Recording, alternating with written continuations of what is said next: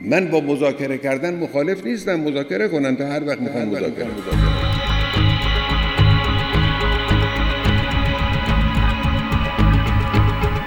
اونچه که ما امروز در مجموعه رفتار دستگاه استکبار مشاهده می کنیم همین است. هدف ایجاد اختلال در نظام محاسباتی و دستگاه محاسباتی من و شماست.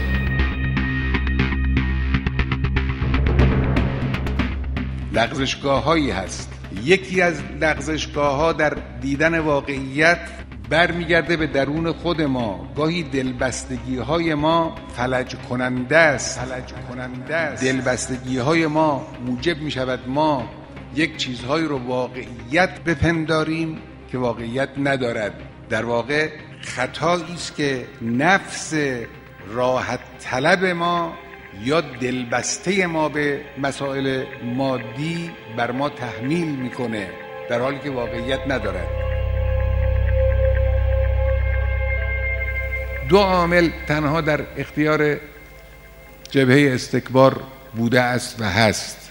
یکی تهدید نظامی یکی تحریم.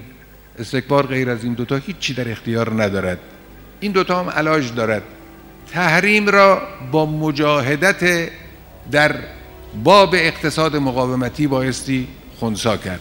مسئله تحریم علاجش عبارت است از همین اقتصاد مقاومتی فرض کنیم که این تحریم ها ذره ای سر سوزنی کم نخواهد شد. که حالا خود اونا هم همینه میگن. اونا هم میگن که تحریم ها دست نخواهد خورد. حتی از حالا شروع کردن که حتی اگر در زمینه هسته هم به توافق برسیم این معناش این نیست که تحریم ها همه برداشته خواهد شد. هنوز چیزای دیگه ای هم هست. کاری کنید که کشور از اخم دشمن ضربه نبیند از تحریم دشمن لطمه نخورد. و راههایی هست کارهایی هست که می شود کرد. بعضی رم کردن و موفق بوده است و جواب داده است. می شود کارهایی کرد. این حربه رو میشه از دست دشمن گرفت. این حربه رو میشه از دست دشمن گرفت.